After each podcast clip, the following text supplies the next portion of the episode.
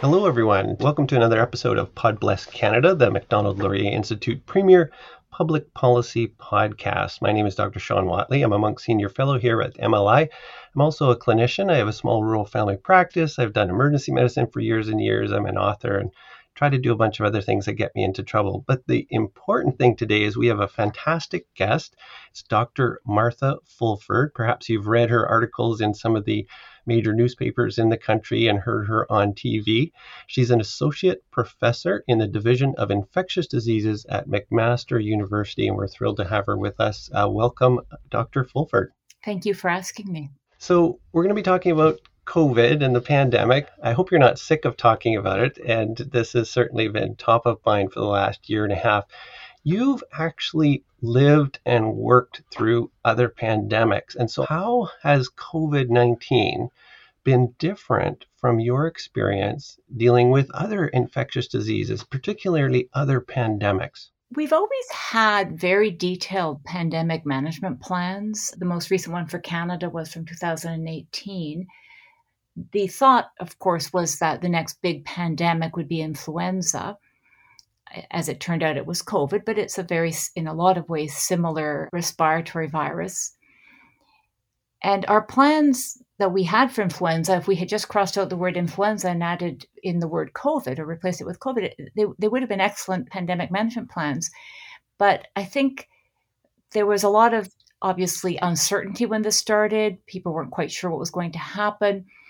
And somehow with COVID, we've tossed out what would be a normal pandemic management plan with the local, provincial, and federal emergency response teams. It's become a much more top down control than I've ever seen, with not as much input as I'm used to in terms of protecting infrastructure, protecting the economy. There are a lot of things that you would normally do with a pandemic. So clearly, when infectious diseases hits a population, one of the most important things is protect those who are most vulnerable uh, from being affected from it. So protecting people who might become severely ill and who might die. We need to figure out where it's being transmitted and focus our attention on the areas of transmission. We then need to build surge capacity because with any pandemic, it's usually recognized that there will be a surge in patients. Unfortunately, this is what happens with pandemics and we get ready to deal with this. So we build surge capacity. And finally, and for me, very, very important, is while doing our best to protect the health and well being of, of those who are vulnerable to the infection, we don't actually destroy the fabric of our society. So a short lockdown, for example, at the beginning of a pandemic, is meant to buy time to get ready. It's not normally the go to mechanism for ongoing control. The lockdown never makes the virus go away. The lockdown buys you time. During that time, you get ready with your surge capacity and targeted approaches. And that's what we haven't really seen with COVID, with a very few exceptions. Well, that's a, a, brilliant introduction. And actually, you've made so many great comments that I want to pick up on. You mentioned uncertainty, tossed out the plans, top down, no input, infrastructure. I'm Wondering if we can start with that word you used about uncertainty at the start. And it seems to me that people have not only said we were sort of mired in uncertainty when we awoke to the threat, let's say around end of February, March, what about this line where people say, this is completely different? We've never seen anything like this before. It doesn't matter how much you study this, we have to do whatever we think is reasonable because the threat is so huge, sort of worst case scenario approaches. Can you comment on that? You use the word uncertainty and then this general fear. In March of 2020, we had some fairly horrifying images coming out of China with them building mass field hospitals. There was a pretty devastating impact in northern Italy and then in New York. And at this point, it's not 100% clear exactly what the impact of this virus would be, how many people would actually die of it. And this was the initial lockdown. It very rapidly became apparent, and certainly by May of 2020, it was eminently clear that this was a virus that predominantly targeted our seniors. And there's no question that for anybody in long term care, an older member of our society with comorbidities, that getting COVID could be quite devastating. But it was equally evident that young people were not, in fact, particularly affected by COVID or dying of it. And so, what we call infection fatality rates, the number of people who, who get the infection who actually die, was dramatically lower than what we initially thought. When did we find that out? It was pretty clear by the end of the first wave, actually. I mean, we had data from around the world. Children were not dying. This was clear in New York, it was clear in China, it was clear in Italy, it was clear anywhere that COVID was happening, was that there are always going to be some exceptions that a younger adult uh, might succumb. But if you looked at the numbers, this was unquestionably a virus that was very devastating to frail elderly in congregate care settings and while younger people could certainly get COVID, in younger people it's essentially an upper respiratory tract infection. So we knew point one, you listed your four point plan of protecting the vulnerable or at least identifying the vulnerable. Would you say that we knew who the vulnerable were within a few months or weeks? Well, certainly within a few months. I think if you look at the mortality in Canada and in a great many countries, it was the 80 plus and 70 plus age group. We have at least weekly updates from Public Health Agency of Canada, and you can certainly look at the Canadian data and see that for people who died of COVID, it is the vast majority in the 80 plus group and then the 70 plus group. Again, not to minimize that there are some younger people, but if you just took those numbers, then the threat and the danger is not that different than the threat of a lot of things that we would normally deal with. So, in other words, the perception of the risk that we had in March seems to have never altered. There are still some people who seem to feel that this is a deadly virus for anybody who might get it, with really no sense of perspective or comparison. So nobody is comparing it to other infectious diseases, to cancer, to heart disease, to car accidents. And again, not to minimize any individual person, there are people who are dying, but there's no sense of perspective. And certainly by the summer, there were enough people saying we should have a targeted approach. We know that it's our seniors and frail members of our society who are at risk. For me, I would have thought we could start to talk about a targeted approach. We didn't do a very good job. Were we on the right track? It's an interesting question because there was a lot I think that we could have done, for example, in our long term care facilities. And it really, even though we recognized them after the first wave, because it was pretty devastating, make no mistake, when it went through a long term care facility, we didn't do very much really to change the conditions. There was a lot of investment probably could have been done. And to be fair, a lot of us have known about problems in long term care for a very, very long time. They've just dramatically come to light with COVID. So it's not that they're new. Have we done a huge investment in fixing these underlying structural staffing infrastructure problems? I haven't seen a lot of that in Ontario, no. So there's infrastructure, but then there's also our response. Do you think we could have done more in our response? And maybe what would that have been? Should we have been doing daily testing for people who work in long term care? What are your thoughts on that? One of the issues is if you look at where the transmission was consistently happening and where we would have our hotspots, it pretty much has always started in individuals that we refer to as our essential workers. These are people who have to work. So, I mean, you can lock down or have stay at home orders as much as you want. That's for the people who have the luxury of being able to stay at home. I, for example, live in a nice house, I have a backyard. It's not that difficult for me to have to work from home if, if that's what I was required to do. But I, of course, can go on my computer, I can order a box delivered to me, I can have everything sent to my home. But somebody has to pack that box, somebody has to deliver it, somebody has to pack grocery store shelves. And when we get back to long term care, the people who provide care in the long term care settings, a lot of them are very tenuous in terms of job security. They're part time, they're working at multiple sites, they have no security in terms of benefits or sick pay. They were, of course, in very close contact and also using public transport often. So these are people who are working in very close contact with frail part population. And by close contact, they're feeding them, they're helping them with their toileting, they're helping them with their bathing, and going to multiple sites. And often women, but not exclusively women, with no security and no job benefits, a person like that can't suddenly be off work for 14 days because the choice is going to be quietly keep working or have no money, no income, and no food for his or her children for two weeks. And we didn't really fix that. We could have done things like massively trained up a cadre of personal support workers. The training could have been provided for free. We eventually did do that, but quite late in the game. Is that where transmission was happening, do you think, with the essential workers or with people who had to go to work but yet still had close contact with the frail elderly? Just before we leave the long term care bit, in your four points, you said who's vulnerable and then where is transmission happening? Do you have a sense then of where transmission was happening? well, wave one was a little bit different because we weren't sure, but certainly with wave two and very definitely with, with, the third wave, it's very clear it's the hotspots. These are the areas where essential workers are, are living and working from. And this is very clear. Even for our third wave, if you look at where it started, it was in the Toronto, Brampton, Peel areas, those neighborhoods, which were still in lockdown, quite frankly, when our third wave started, because people working in those settings, they still had to go to work. They still had to provide these essential services.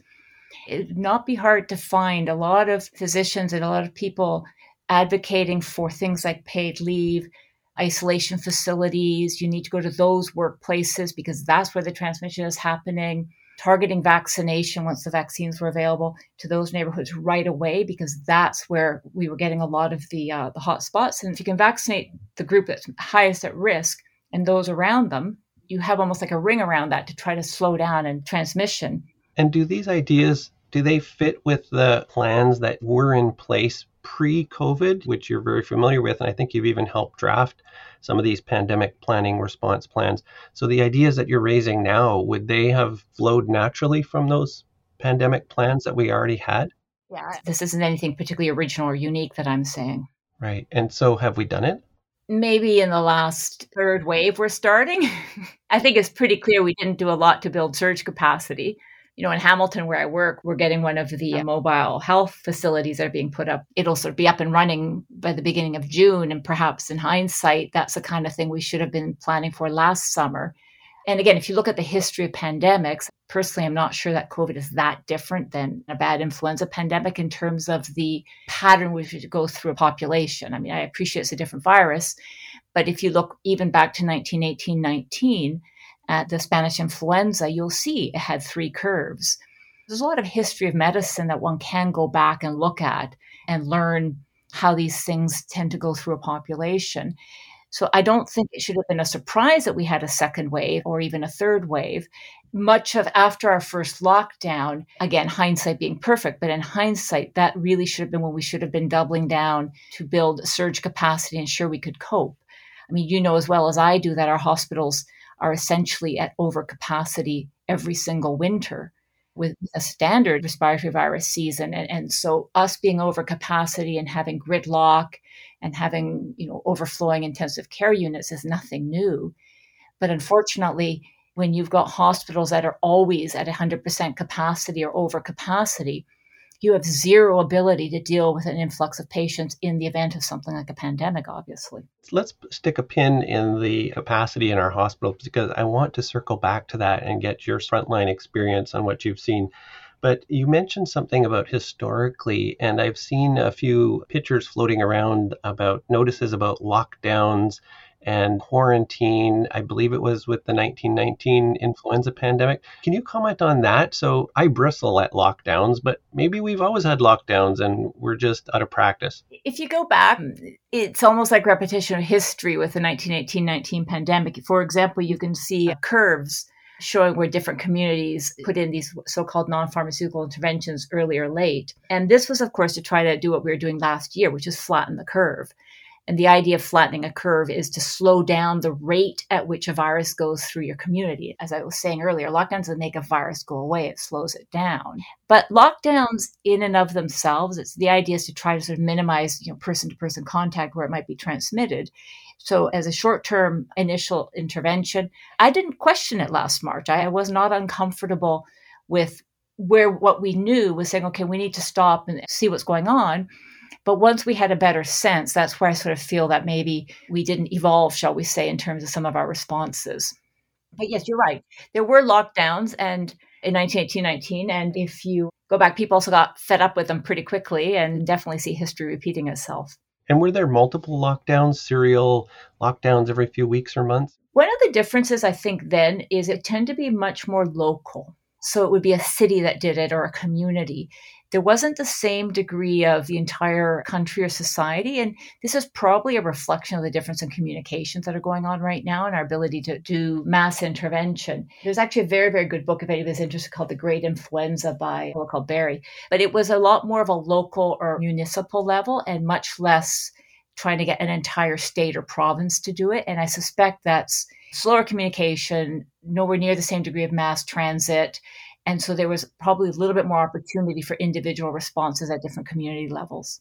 I'd like to circle back to something you said earlier about how decisions are being made and how it feels top down. Plans were tossed out, very little input from the front lines. You are an expert, an associate professor, and for listeners who don't realize, associate professor is like one step below full professor, and almost nobody gets there anymore these days. You're an uber expert in infectious diseases, and yet, even myself, I feel like we're being told what to do and what to think by a small group of people, really, really, really smart people but how does someone like yourself, who is on the cutting edge of this, and you've raised questions, you've asked publicly, how do you stick handle through all that? And how do you feel as an expert? Is this a good way to handle an emerging, evolving viral pandemic? Whenever we are confronted with something new like COVID, there's clearly going to be a very, very fast learning curve. And clearly, there was going to be and continues to be an awful lot that we don't know. So, one of the single most important things in a situation like this would be, in fact, to be extremely open minded about information coming in, to ensure that we look at all different viewpoints, that we actually ask probing questions because it's new. There are a lot of unknowns. We're doing a lot of things that are very different to our society. And for some people, we're doing some incredibly destructive things.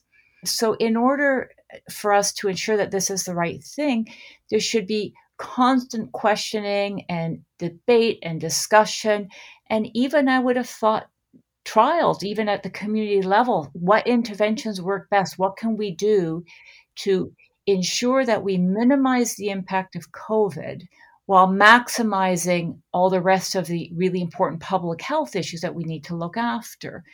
And so, for me, health is defined as a state of physical, social, mental well being. It's not just the absence of disease. Public health for me couldn't just be COVID. It was a very important public health issue. But in dealing with it, as we learned information, I think it would have been important to be open minded, to ask questions, to be critical, to look at what other jurisdictions are doing. So I live in Ontario. What has British Columbia done that's different? How come it's worked there? And can we learn from them? Can we learn from European colleagues? Sweden is a much vilified country because they never had any of these really hard lockdowns. I mean, they certainly had public health interventions, but they didn't have the same degree of harsh lockdown. It's a much vilified country because of this in many ways. But instead of just saying that they're terrible and everybody's dying, maybe we could have asked questions. Is there something that Sweden is doing that we can learn from? I don't know that we were very open minded in looking at other jurisdictions. We we're very quick to condemn any plan or any way of trying to deal with this that was different than what we were doing. Can I be a bit of the devil's advocate? I agree with you 100%. And I think you have to have the most strange ideas and most absurd questions out there so that they can be addressed. And if they're strange and wrong, then you can show them to be wrong really quickly. So that's John Stuart Mill, as we all know. But you mentioned Sweden and being much vilified, and there have been physicians with voices outside of the consensus, shall we say, the mainstream consensus, that have been vilified as well. Let's say we have some physicians who are really insistent on saying things that perhaps even make you cringe and me cringe and say, okay, whoa, they're not even talking about the basics of science anymore. They're talking about some other interesting things.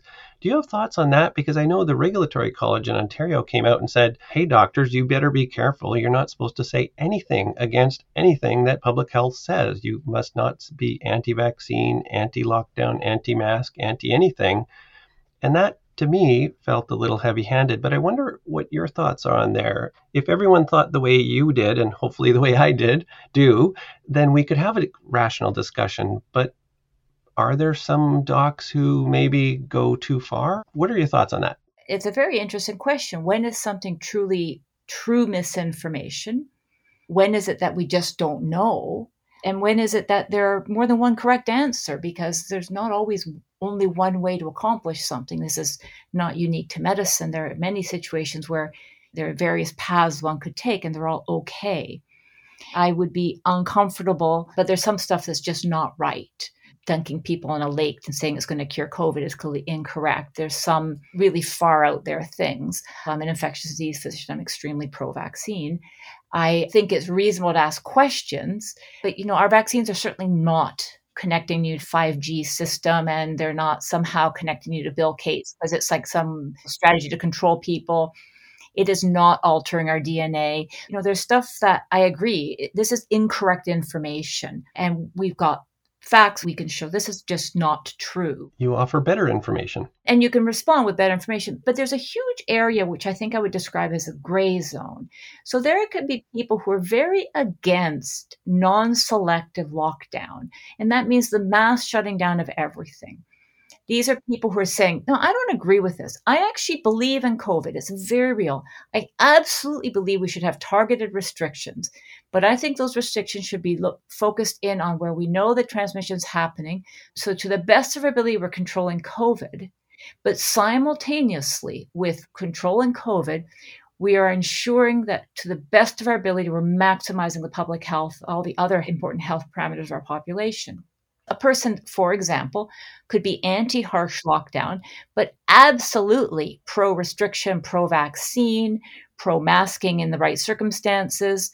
So there are lots of in between things. And this polarization of viewpoints where only one perspective is correct and everybody else is wrong, or saying, for example, if a person is anti lockdown, and I'm going to be careful with that word, I don't think there are very many physicians who think nothing should be done. I think all of us agree that COVID is a medical emergency that requires targeted interventions. That doesn't mean that this group of people are extreme, right wing, whatever. And so it's this polarization that's problematic. And with polarization, you end up with these situations where we're not even allowed to say, can we talk about it? Can we debate? Can we look at what's worked? A year ago, for example, we did not know as much about transmission. Today, we know that the risk of outdoor transmission is essentially non existent. So we could actually not just not allow people, we should be actively encouraging people to go outdoors. It gets them out of their house. It gets people active because we know that physical activity and being fit, one of the risk factors for severe COVID, the two risk factors, obesity and lack of physical activity, actually are risk factors for severe disease and a poor outcome. And also, when you encourage people to go outside, they're not inside, which is where transmission occurs. The other thing that we've learned, for example, is that it's simply not really transmitted on a surface. Is all this business of wiping down everything is really completely unnecessary. Uh, no virus jumps from a surface into your nose. You just have to wash your hands if you've touched something dirty. There are things that we know now that we could be applying.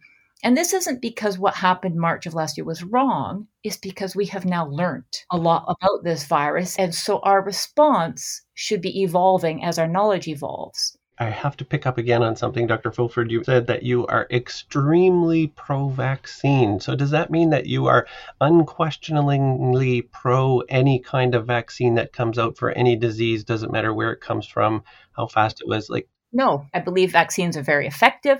I think they've been one of the miracles of modern medicine. But I also think that when we apply a vaccine, there should be thought process to how effective is it, who needs it, one population we need it for another. An extreme example would be maybe the Ebola vaccine. We're certainly not going to do mass vaccination of Ebola because it's not necessary. That would be targeted to an area where we've got transmission, and that's where you do the ring vaccination to try to protect everybody in an area to stop transmission. There are other vaccines, for example, shingles or one of the pneumonia vaccines that we recommend for certain age groups because we know that, say, 50 plus or 65 plus are much higher risk for these diseases. And so we recommend the vaccine at that age. Know, you mentioned something in a private conversation. I won't say exactly what you said, but you told me about some of the people you've seen who've come to harm from other vaccine preventable diseases. Do you feel comfortable mentioning that? Over your career, you gave a number. I mentioned I mostly work with children. I work at, at a pediatric hospital. I mean, I, I, see any age group with an infection, but the majority of my inpatient work, my hospital based work, is with children. I think every single year of my working life, I have been involved with the care of a child who has died of a vaccine preventable disease. Wow. So every single year. Whooping cough, we certainly see meningitis, we see bad pneumonias. And this is because people are refusing the vaccine or the vaccine didn't work in those individuals or they just didn't get around to getting it. Why aren't they getting it? In children, it's usually because they haven't been vaccinated. And in babies, for example, with whooping cough, it's more likely because their siblings or the family aren't vaccinated because they're still too young to be vaccinated. What do you say to folks right now who are feeling a bit hesitant about the vaccines? I see two groups of people. One is the elderly who I'm just begging them to get their vaccination, but they say, "Oh, there I want this particular brand or that particular brand." And then there's the very very young people, under 18 or under 12 years old. Can you help us unpack those two groups, the different types of vaccines and then the very young people? So we have two types of vaccines that are currently they're all still actually under what we call EUA emergency use approval. Though I would imagine Pfizer will have full approval somewhere at some point over the summer. Pfizer and Moderna are what we call messenger RNA or mRNA vaccines, and then we have AstraZeneca and Johnson and Johnson, which are adenovirus vector vaccines. If you had asked me a year ago if we would have vaccines this quickly, I did not think we would. I would have been very wrong in my predictions. I, I thought it would take at least three or four years. The vaccines have been astonishing in terms of the speed with which we've got them. All of them have been remarkable essentially close to 100% at preventing severe disease, hospitalization, and death. So then the question is who needs that? And this is why the vaccine rollout started by age groups, because the people who are getting severe disease, are hospitalized, and are dying, the vast majority are seniors. And so if what we want to do, and I think it is, is minimize severe disease and death, you vaccinate the group who are at risk of that again, anybody can look up at the numbers. So I'm not talking about who might get COVID because for vast majority of people, COVID is either no symptoms or extremely mild symptoms, in which case it's really not that important anymore because they're okay. They're never going to need to see a doctor. They're never going to be in hospital. It'll just be another respiratory tract infection and they'll get better. But the people who do end up in hospital, that's what we're trying to prevent the whole lockdown, the whole flatten the curve, even now in Ontario, well, actually in many provinces, the idea is we don't want our hospitals and our intensive care units overwhelmed. So if we have vaccinated probably the 50 plus age group, we will have accomplished that goal of not having an overwhelmed hospital system. And I'm not worried that the vaccine is dangerous to anybody. So I just want to put this in context. But the need at that point is really, it becomes a little bit more of a, a conversation about risks and benefits to an individual. A person who maybe has poorly controlled diabetes, who's obese, who maybe has hypertension, who's an essential worker, who's at very high risk of being exposed to COVID because of, of his or her work that person is at higher risk of getting COVID. And, and if that person gets COVID at higher risk of having severe disease, might want to get vaccinated. Another person who is 30 and completely healthy and at very low risk, and at very low risk of becoming exposed at any point because they're able to work from home or work mostly outdoors. Again, I have no concerns that the person gets vaccinated, but the impact on the healthcare system is very different. And in terms of young people, children and youth are not who are being admitted to our hospitals, and this is not actually part of the problem.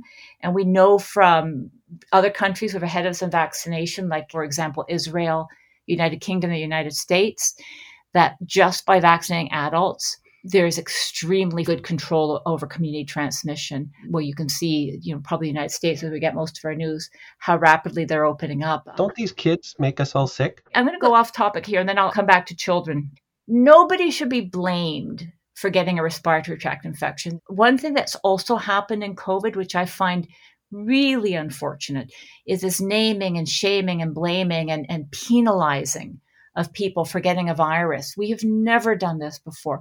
You would never blame somebody who inadvertently got influenza. We don't blame somebody who gets pneumonia or gets meningitis. Dr. Fulford, what if they traveled when they're not supposed to be? Shouldn't we blame them and shame them on TV? No, I actually am dead against naming, shaming, and blaming. I think this is criminalizing an infectious disease is actually quite shocking to me. We've done it in the past with things like HIV and it doesn't work. It just drives it underground. We should be using harm reduction, risk mitigation. We should be helping people out. But what we don't do is make them feel guilty. It is not the youth driving this. Young people are allowed to be young people. And if we again look at where transmission was happening, it was almost exclusively in terms of the big numbers in congregate care settings, in our big workplaces where our essential workers were. If you look at our schools, this was not where we had high numbers. And this is true in Ontario and it's true in British Columbia. It's true around the world because we have study after study after study that have shown that COVID is less likely to be transmitted by children than it is by adults. It's not to say children never will. But again, I personally am not in favor of penalizing children because there's a pandemic going on. It is not the fault of our children and our youth, and our children and our youth deserve to have normal lives. I agree with you entirely. I just need to press you on the point a bit more because people press me on this point. They say, Yeah, but Shawn, all these sick kids, the sick kids always make grandpa and grandma sick. Come on, Shawn, it's common sense. So, Dr. Fulford, these sick kids, if we open schools, they're all going to have runny noses and they're going to infect the teachers, and the teachers are going to infect grandma who lives in the granny suite. But why isn't grandma vaccinated? That will have protected her. And the teachers the same. For teachers or even for healthcare workers, I don't want to pick on teachers, but a young, otherwise healthy teacher might get COVID. It's not going to have a severe disease, but any adult can get vaccinated. And again, a teacher who may be in an environment where he or she is at high risk of being exposed is somebody who should, in fact, be vaccinated. Again, in contrast to maybe the person who is predominantly working from home and unlikely to be vaccinated. So, again, I have no concerns with the vaccine rollout as it was by age group. In fact, I've often, when I'm not working at the hospital, I've been working at the vaccine clinics in the city because I think the faster we vaccinate, the better off we are. But neither am I going to think that I need to coerce or force or shame somebody. I would like to hope that if somebody is hesitant, that we can have a conversation. We can discuss that individual person's concerns, the risks, the benefits, the timing. There are a lot of things we can do. And for children, I'm surprised that we're as gung ho to vaccinate teenagers in Canada. Again, only because it's still emergency use approval. We don't have a problem with kids filling in our hospitals. But my main reason for saying this is that if we really want to control COVID, this is a global problem. It's in every country in the world. And donating vaccines to countries like India, so so the vaccines that are being used for our very low risk people, if they were sent to countries we have a lot of transmission, probably would do more to control COVID worldwide in the long term. I'm not alone in saying this, but there's sort of national interest and there's international interest. And when you've got a pandemic, it doesn't respect borders. There are quite a few of us who have been saying, is this the best way that we should be using vaccines and vaccinating teenagers? I know there's been a lot of stories in the United States with people asking the same question is wouldn't we be better off if we really want to control this pandemic to shut down transmission in countries like India and save a heck of a lot more lives long term by doing that? That's a very high level decision in terms of vaccine allocation. It does segue, though, too, into how do we get back to normal? What is normal? And you're suggesting maybe we should vaccinate other countries, vaccinate the globe. Can you describe for me what normal is going to look like? Are we going to need boosters? Or are we putting too much faith on vaccines themselves? And maybe we're going to have to lock down again in the fall. So, can you unpack what the fall is going to look like for us? One of the important questions, which I haven't seen clearly articulated or at least explored, what are we trying to achieve as a society? I would argue that our original objective from March of last year, which was to flatten the curve, in other words, slow down the rate at which people might get severely sick so we don't have an overwhelmed hospital system, is an appropriate goal. COVID is not going to go away. I mean, I know there's some people who use the term COVID zero, but this would mean we would never, ever, ever open up because COVID is not disappearing anytime soon. And so I think what will happen is with the vaccines, along with natural infection, but predominantly the vaccines, particularly our seniors, we are going to see a significant decrease in hospitalization and severe disease. Not that there will be none, but it will be very controllable. It will become our fifth circulating coronavirus. Pre COVID, we always had four coronaviruses that were what we call endemic coronaviruses. They circulated every year. They caused upper respiratory tract infections. That was the common cold. I think once COVID has swept through the population in areas where they won't have a lot of vaccines or in countries where we vaccinated, what we will see is when respiratory tract season comes around, that COVID will be one of our background viruses in the way that pandemic influenzas become endemic. So, I mean, when we think back to our influenza pandemics, those viruses didn't disappear. We had enough immunity across the population that they became manageable, we could coexist with them. And so, in terms of normal, I would hope that we get to a state where we're coexisting. I think we need to accept that there will be some degree of COVID, that there will be seasonality to it. So, we will have these waves, but it won't be devastating anymore because of the vaccines. And also, if that's our objective, our objective is to ensure that we can cope and we manage to coexist. And the vaccines really are remarkable at that. We should actually, at that point, start to think about going back to normal. And we can see that this has happened in Israel. We can see it happening in the United States. So, with protection, we won't need a lot of the non pharmaceutical interventions. In other words, we won't need to constantly fear getting close to people. The role of masks will become unnecessary for most people. There are some people who may choose, for whatever reason, to continue wearing a mask, which is fine. But would they be mandatory? No, because people are protected. There may be some new normals. One new normal I would really like to see is that if people are sick, that they're allowed to stay home. We've had a culture where we don't really encourage people who are sick to stay home. We actually almost penalize them and shame them and make them come to work sick. Blame and shame doesn't work anywhere. There's some things that I would like to have be normal. And one of them is that we don't shame people if they stay home because they, they're, they're not feeling well. So I'm going to ask you one last question, but then also I'd love to hear sort of your closing advice or answers to questions that I didn't ask. Are we going to have to completely rewrite all the infectious disease and public policy textbooks because of COVID? We learned so much about non pharmacologic interventions, so now they need to be step number one. But then as you're answering that, you could also think about what haven't we brought up? In the last 45 minutes. I would love to go on for another hour and a half, but I think we're already over time. So, what final advice could you give? COVID has taught us a lot about things like transmission. We used to have this dichotomy between droplet versus airborne.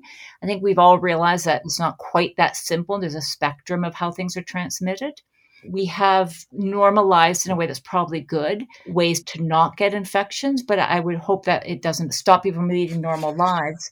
One thing we haven't really talked about, which I actually think we cannot be underestimated, is COVID has clearly had a devastating impact, but our response to it has been also very devastating. There have been lives ruined because of some of these lockdowns. People, there's job losses, there's shattered dreams the impact on our children with school closures is going to be felt for their entire lifetime. We have children who will no longer meet literacy goals, numeracy goals. We have children who have essentially been lost to the school system now because they've just faded away because there's no hook anymore. There's no in school, online doesn't work.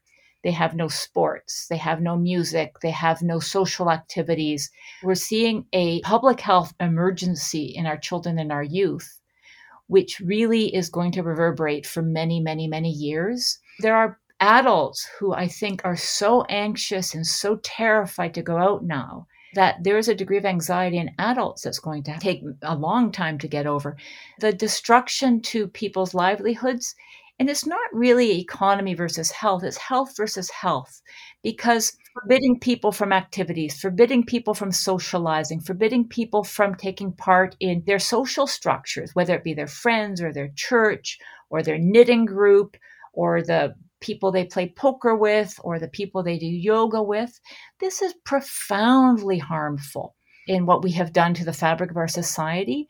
And this simply cannot be underestimated. So we can acknowledge that we've had this pandemic and that COVID was bad, but we mustn't forget that there are many, many other aspects of public health that have been neglected. And because of the vaccines, where we should be turning a lot of our attention now is to try to help and remember that the basic tenets of public health, which is not just no COVID, but it's all the other physical illnesses, it's mental well being, it's emotional well being, it's societal well being. That balance we have lost. And I do think we need to find that balance again in how we're dealing with this. And I hope we learn from this for the future that we never again are in a situation where we skew so much towards one issue facing our society that we lose sight of everything else. What a fantastic closing comment, Dr. Fulford. Yeah, health versus health. I haven't heard it said so well. So thank you so much. Again, this was Dr. Martha Fulford, Associate Professor, Division of Infectious Diseases at McMaster University. You've been listening to Pod Bless Canada, a premier public policy podcast put on by Macdonald Laurier Institute. My name is Dr. Shawn Whatley. I'm one of the senior fellows here. Do check out the other podcasts and send us suggestions on how we could improve our content or cover other topics that you'd be interested in. So thanks so much. And thanks again, Dr. Fulford. Have a great day. Thank you.